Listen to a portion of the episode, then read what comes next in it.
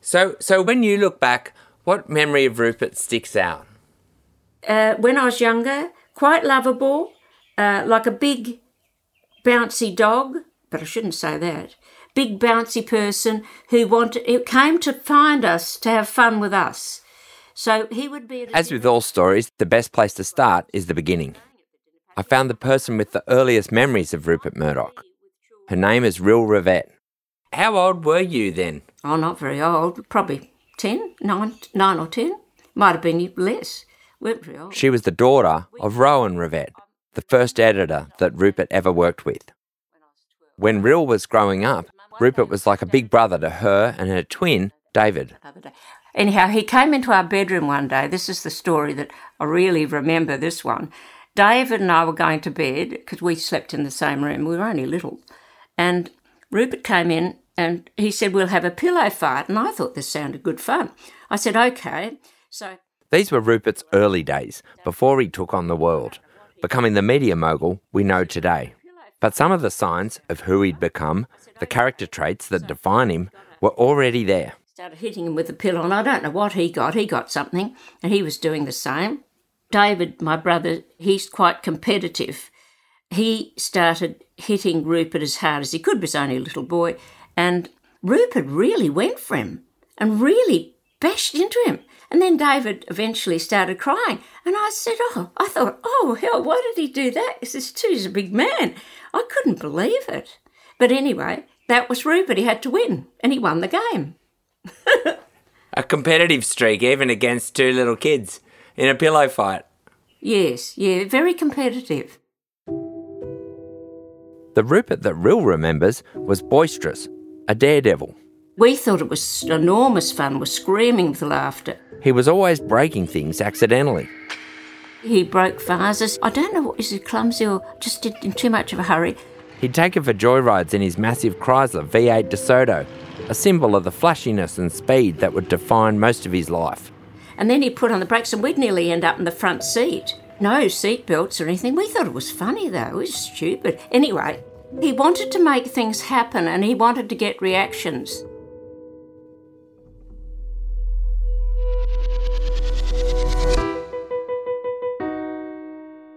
Rupert Murdoch has been called the most dangerous man in the world. He's certainly one of the most divisive. He built the world's first global media empire and has extraordinary influence over governments in the United States, United Kingdom, and Australia. He's brought down leaders and helped drive countries to war. At one point, I worked for him as a reporter at The Australian. I saw how his newspapers cultivate and use power. I saw how editors and politicians treated him. Eventually, I decided to write a biography of his successor, his son Lachlan. But for this six part series, it's Rupert Murdoch I'm following. I'll talk to people from all chapters of his life, his closest allies, and some of his worst enemies. I'll investigate the scandals that almost destroyed him and the wild successes he built from them. I want to know what drives Rupert Murdoch. What pushed him to become the ruthless, dangerous man that we know today? Is it money? Is it power? Is it his own family? Or is it something else entirely? This story takes Rupert to Britain and the United States, across Asia, but it starts in Adelaide with a murder. From Schwartz Media and 7am, I'm Paddy Manning, and this is Rupert, the Last Mogul. Episode 1 Two Blasted Young Reds.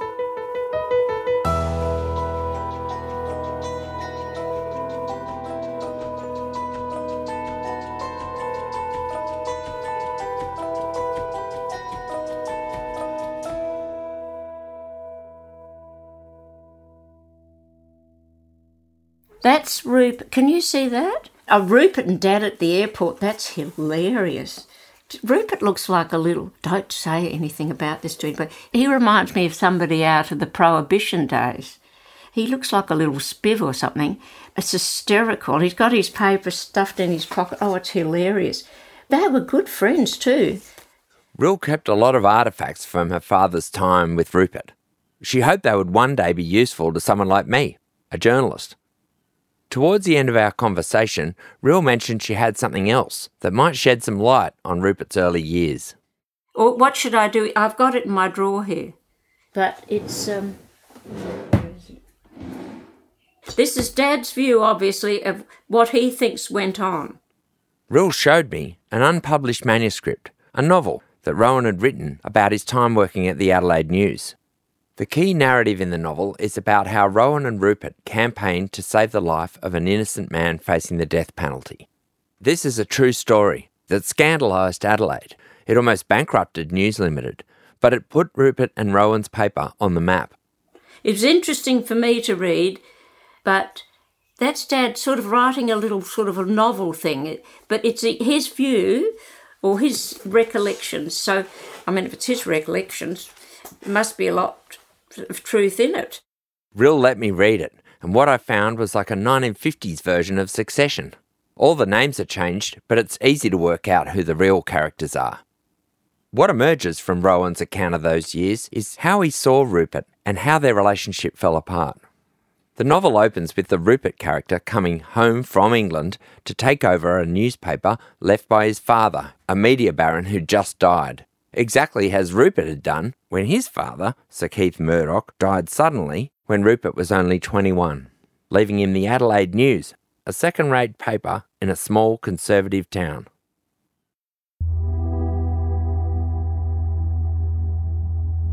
To really understand Rupert, you have to understand his relationship with his father, Sir Keith, a titan of Australian journalism. In his novel, Rowan called Keith, quote, easily the most outstanding Australian newspaper figure between the two world wars. Dad was working for the Herald and he was a very good friend of Sir Keith Murdoch. And I think Sir Keith th- thought he was one of the better journalists and he was sort of like his golden haired boy. And then he sent him, when we were six months old, that was David and myself, my twin brother, sent Dad to Fleet Street. When Rupert was sent off to Oxford, Keith asked Rowan to keep an eye on him. Stories were getting back to him about Rupert's alarming socialist tendencies. He even had a bust of Lenin on his mantelpiece. And most of all, Keith was worried about Rupert's gambling. Well, that was hopeless, because Rupert loved gambling. I remember Mum or Dad telling me that. So, did he have a kind of paternal, you know, responsibility or affection for Rupert? Yes, definitely. In the, they both did. After Keith's death, there was a fierce inheritance battle. Keith had run up substantial debts trying to buy media assets that he could leave to Rupert. When he died, the Herald and Weekly Times, Keith's old company, pounced on those media assets. All Rupert was left with was a controlling stake in News Limited, which owned the Adelaide News and a couple of other smaller papers. It was only half the inheritance that Keith had hoped Rupert would get. In his will, Keith had expressed a desire that his son would follow him into a useful career in journalism. So Rupert ended up in Adelaide, working with Rowan Rivett, the editor appointed by Keith.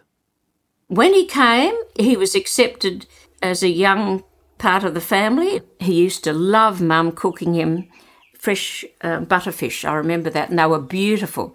And Mum used to just whip them up in the fry pan. Rupert loved all that.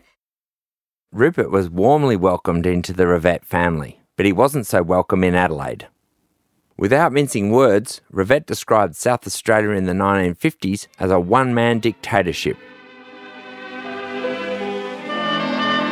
In the peaceful setting of the Adelaide Hills, a quiet cottage nestles at the foot of a short private road, the home of South Australia's Premier, Sir Thomas Playford. Conservative Premier Tom Playford ruled South Australia for 26 years thanks to an outrageous gerrymander, which meant that the opposition Labor Party couldn't win an election even with 57% of the popular vote. By 1950, he'd been in office longer than any other state premier in Australia's history. Now, his unbroken term of office stands as a record for the British Commonwealth. The public service and the judiciary were all appointed by Playford, and they were hard line. South Australia was even known as the hanging state, for its punitive legal system. And what were your dad's politics? Um, left of centre. I think he always wanted to help people that were down and out a bit, especially after prison camp. I think he was always very suspicious of governments, particularly if they were very right wing or conservative, particularly the South Australian government with their gerrymanders and old Tom Playford. So I think he liked to tilt at them, which uh, he was a bit. Um, it was a bit dangerous sometimes, I think. Rupert and Rowan's paper was unashamedly progressive, the most small L liberal paper in the country. It was anti establishment, anti gerrymander, anti the white Australian policy, and very pro Asia. The people of Adelaide didn't like him. Rowan opened his novel observing how the Rupert character attracted attention wherever he went. Rupert didn't seem aware of how he was perceived, or he didn't care, but Rowan noticed. He wrote they had the reputation of being two blasted young Reds. Anyhow, Dad was like that, and he wanted to make a good paper and a much more worldly paper, not just um, all about Adelaide and South Australia. Now, Rupert, of course, was the businessman. He wanted very big circulation, widen the circulation. Working together, Rupert and Rowan got what they wanted. The circulation grew, and the paper was increasingly consequential. Rowan reckoned the Adelaide News had the quote, most loyal staff of any Australian daily.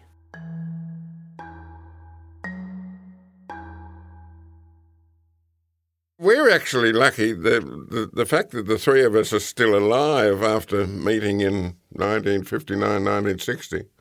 It's especially amazing in your case, Mark. And you, yes, exactly. And you're not 80 yet either. yeah, there are very few people alive today who worked with Rupert in those years, but three of them agreed to talk to me. We're the, we're the last archive of, of the 1960s. Um, yeah. The last witnesses, yes. Rex Jory, Mark Day, and Les Hinton all started out with Rupert as copy boys at the Adelaide News. And you don't get much more loyal than these three. None of us, I thought, imagined quite what we were in at the beginning of.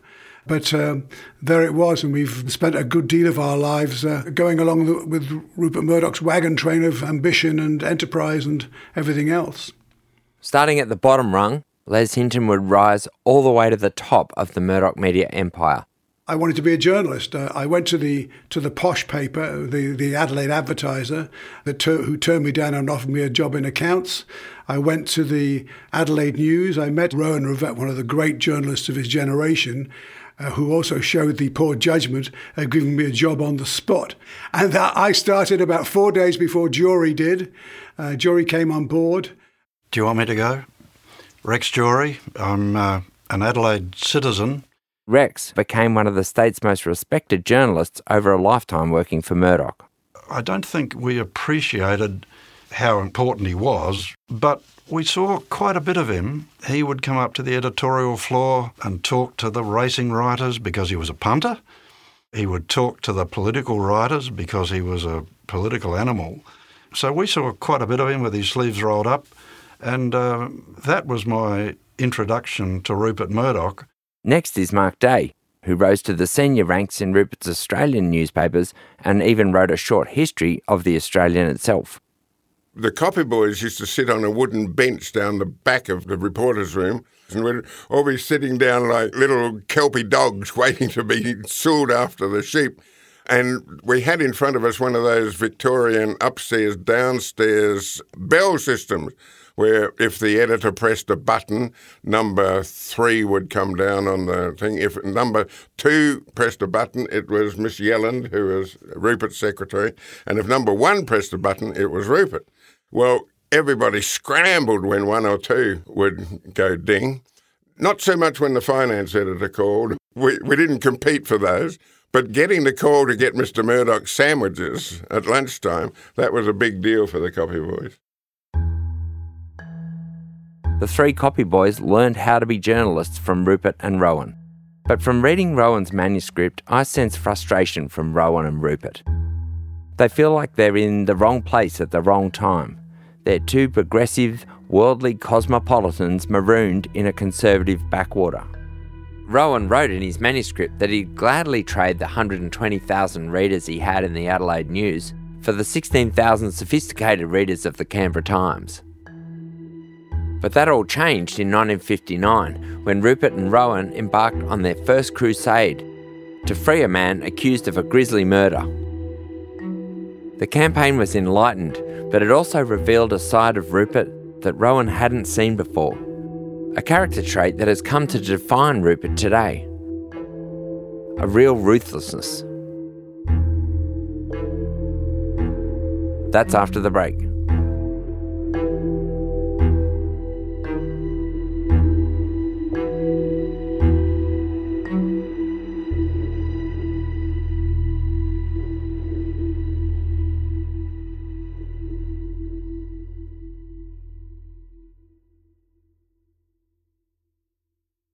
The Saturday paper's food editors are some of the country's leading chefs, including Andrew McConnell, O Tama Carey, David Moyle, and Karen Martini. Let them guide your cooking when you sign up to Schwartz Media's free weekly newsletter, The Food. It features the latest recipe from the Saturday paper, along with a selection of seasonal dishes suitable for all cooks. Subscribe today at thesaturdaypaper.com.au slash newsletters. One night in Ceduna, a little town on the South Australian coast, a young girl went missing. She was only nine, and the entire town started looking for her. They found her body in a cave by the beach. She'd been raped and murdered. The town was in shock, and police, desperate for a suspect, arrested a 26 year old Aranda man who, for cultural reasons, I'll call Stuart. Stuart was an out of town circus worker and they took him to the police station where they extracted a suspiciously lucid confession, given Stuart could barely speak English. He was convicted, found guilty, and sentenced to death by hanging. Rowan wrote faithfully about what happened next in his manuscript. One night, a Catholic priest came to see Rowan and told him he had deep concerns about the confession. The priest spoke Aranda, and he'd been to see Stuart to read him his last rites and he believed there was no way Stuart had said the words that were attributed to him. Father Dixon, he went up and tried to find out more about the truth of what had actually gone on.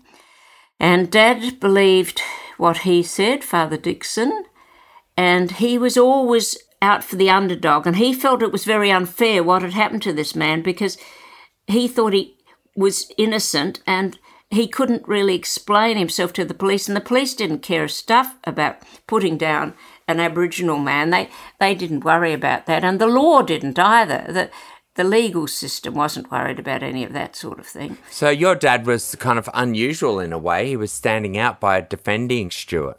Yes, but he was also having a go at the government. One must never forget this. It was all to do with politics as well. He believed Father Dixon's report on it, and then Rupert backed Dad. Rupert and Rowan decided they needed to go to Queensland to track down the circus that Stuart had worked for. Rupert paid for Rowan and a reporter to travel north to find out if Stuart had an alibi.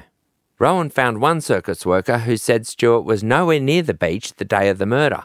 He was at the fun fair the whole time. So Rupert and Rowan ran a headline across the front page Stuart has perfect alibi. Then they ran an editorial calling on the Premier to, quote, delay the hanging. The people of Adelaide woke up to a bombshell. The Stuart case dominated everything in Adelaide in 1960.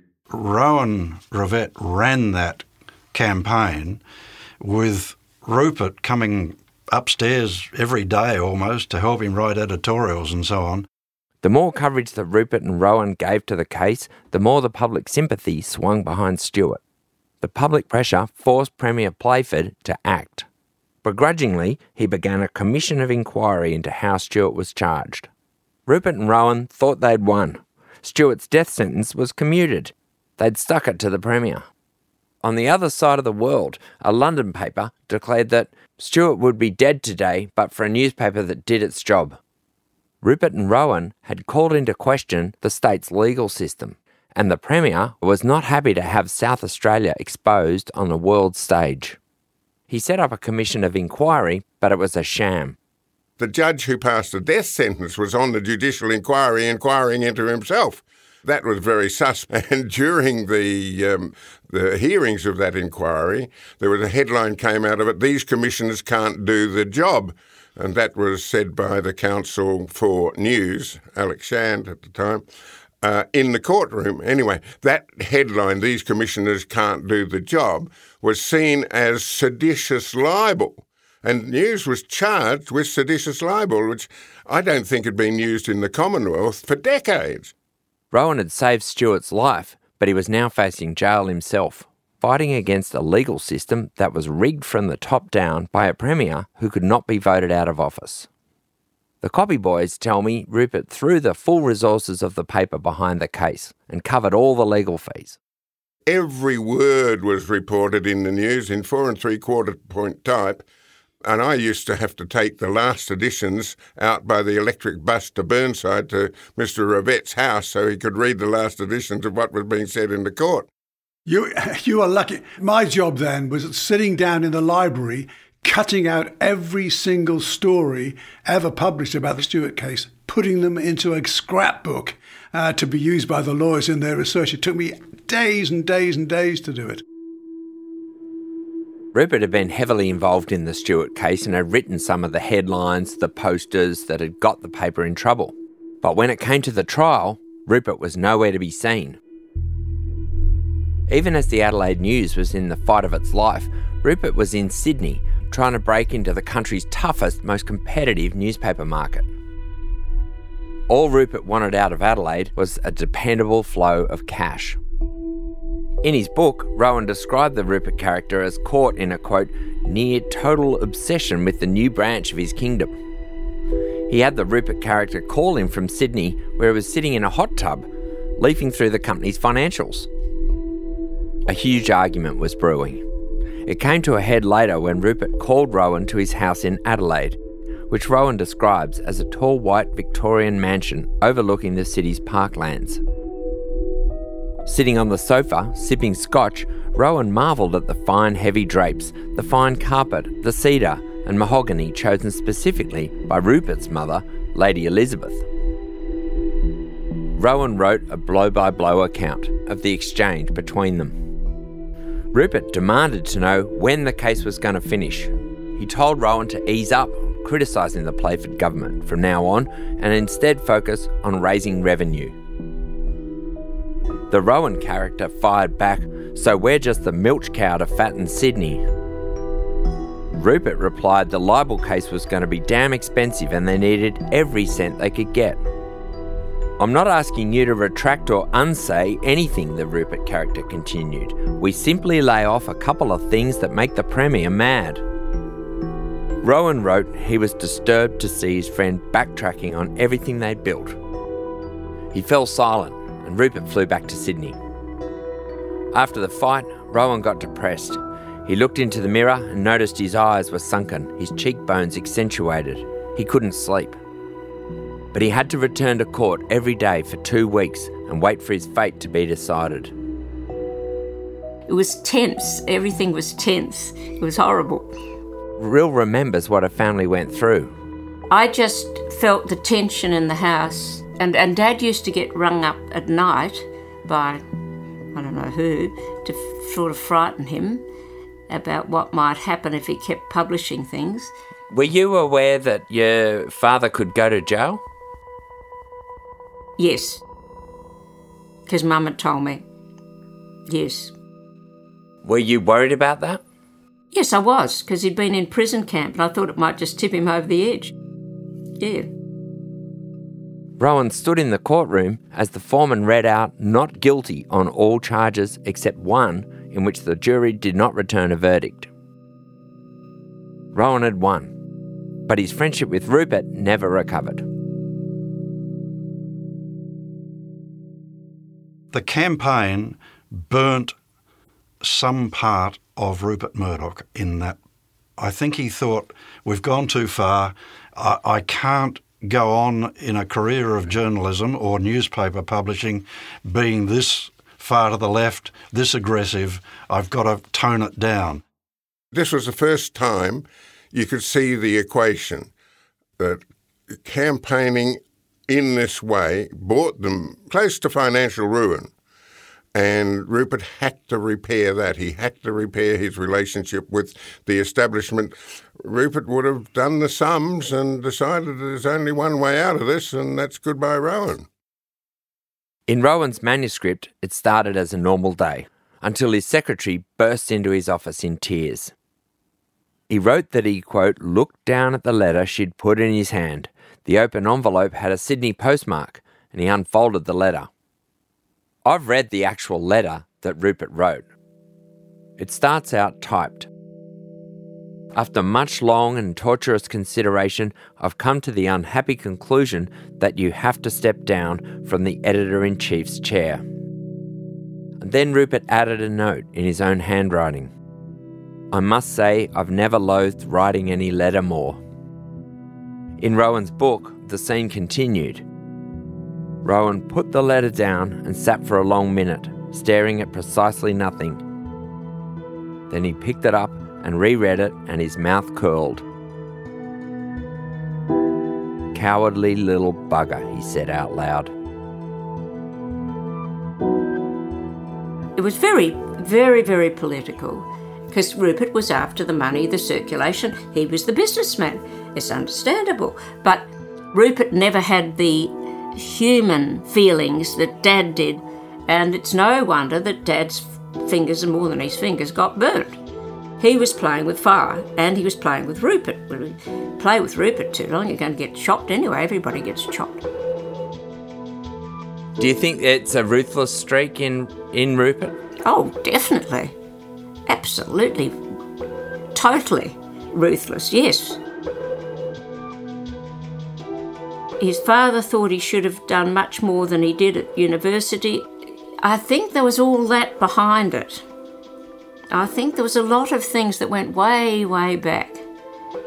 And uh, that created this extraordinary r- ruthlessness, yes. And I think he always thought he had to prove himself. And has he proved himself, if that's what you want to prove? Rowan's dismissal shocked the Adelaide News, not just because he was so respected as an editor, but because he was so significant in Rupert's life.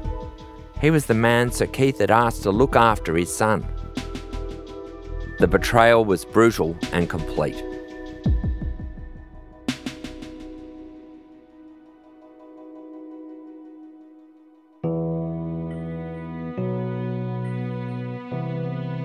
Rowan never edited another newspaper.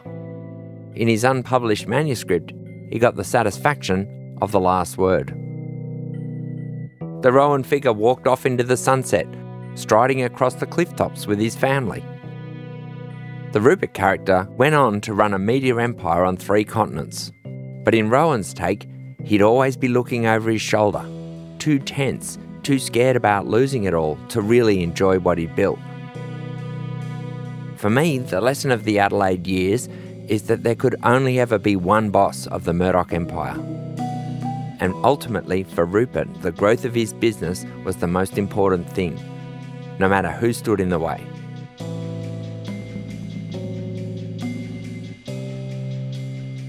Something good came out of the Stuart case. A life was saved. Stuart went on to become a respected elder of the Central Land Council and died in 2014.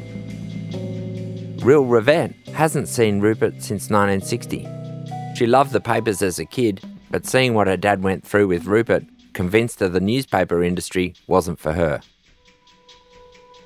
She became a teacher, but she still thinks about the bouncy Rupert Murdoch she knew as a kid and how he became the most powerful media mogul in the world. And if you had the chance to talk to him today, Rill, what, what would you say to him?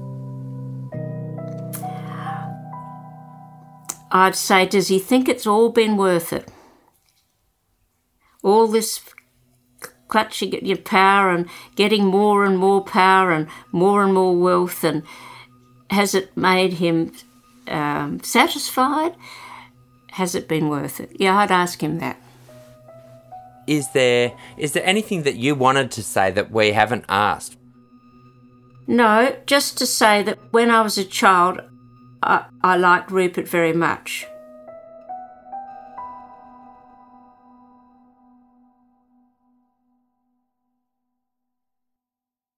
As a 7am listener, you value the story behind the headlines. That's why you should read Post, a free daily newsletter bringing you the top five news stories of the day, summarising each of their key points. Sign up at thesaturdaypaper.com.au slash newsletters.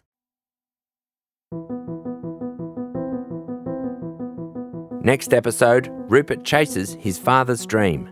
He launches a national newspaper, courts the political class, and takes a central role in unseating a Prime Minister. After the election, he said to me several times, How many seats do you think we won for Labor? Oh, it was boots and all. There was no doubt whatsoever. Uh, Rupert was determined on a Labor victory, and he was quite excited about it.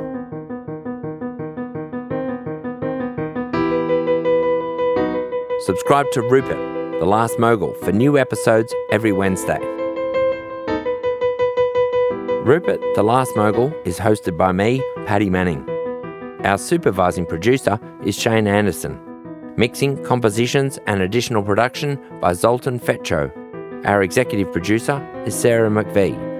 Erik Jensen is our editor in chief. This episode benefited greatly from the assistance and expertise of Walter Marsh, author of Young Rupert. This podcast is a production by 7am and Schwartz Media. Thanks for listening.